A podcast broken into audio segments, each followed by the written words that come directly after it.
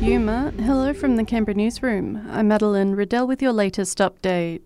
The government's energy price relief plan has passed into law. It means gas prices will be capped for 12 months. Treasurer Jim Chalmers telling Parliament the measures aren't about scaring off energy companies, it's about addressing cost of living woes. Gas companies have the right to make a profit and we want them to. They have a job to do, but we have a job to do as well. It's our job to find a reasonable and balanced common sense solution to these extraordinary events and to protect the welfare of the Australian people. After a 16 hour search, ACT police say a missing 74 year old man has been found safe and well in dense bushland. They say he was found by SES search teams at around 11 this morning, after he was reported missing at around 7 last night.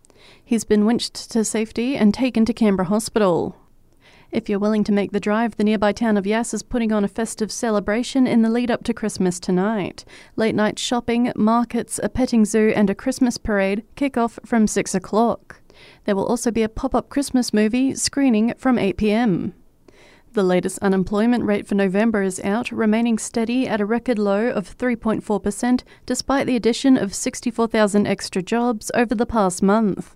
Meantime, Australia's population has nudged up just over 1% in the past financial year.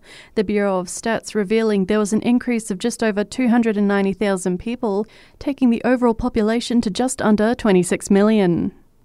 The US is taking aim at TikTok amid national security concerns. A bill has passed in the Senate over there banning the Chinese owned viral video app from being used on government owned devices.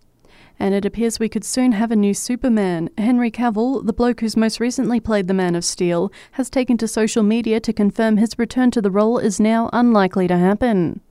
And that's the latest from the Canberra newsroom this Thursday. Check back again tomorrow morning from 7 for our next update.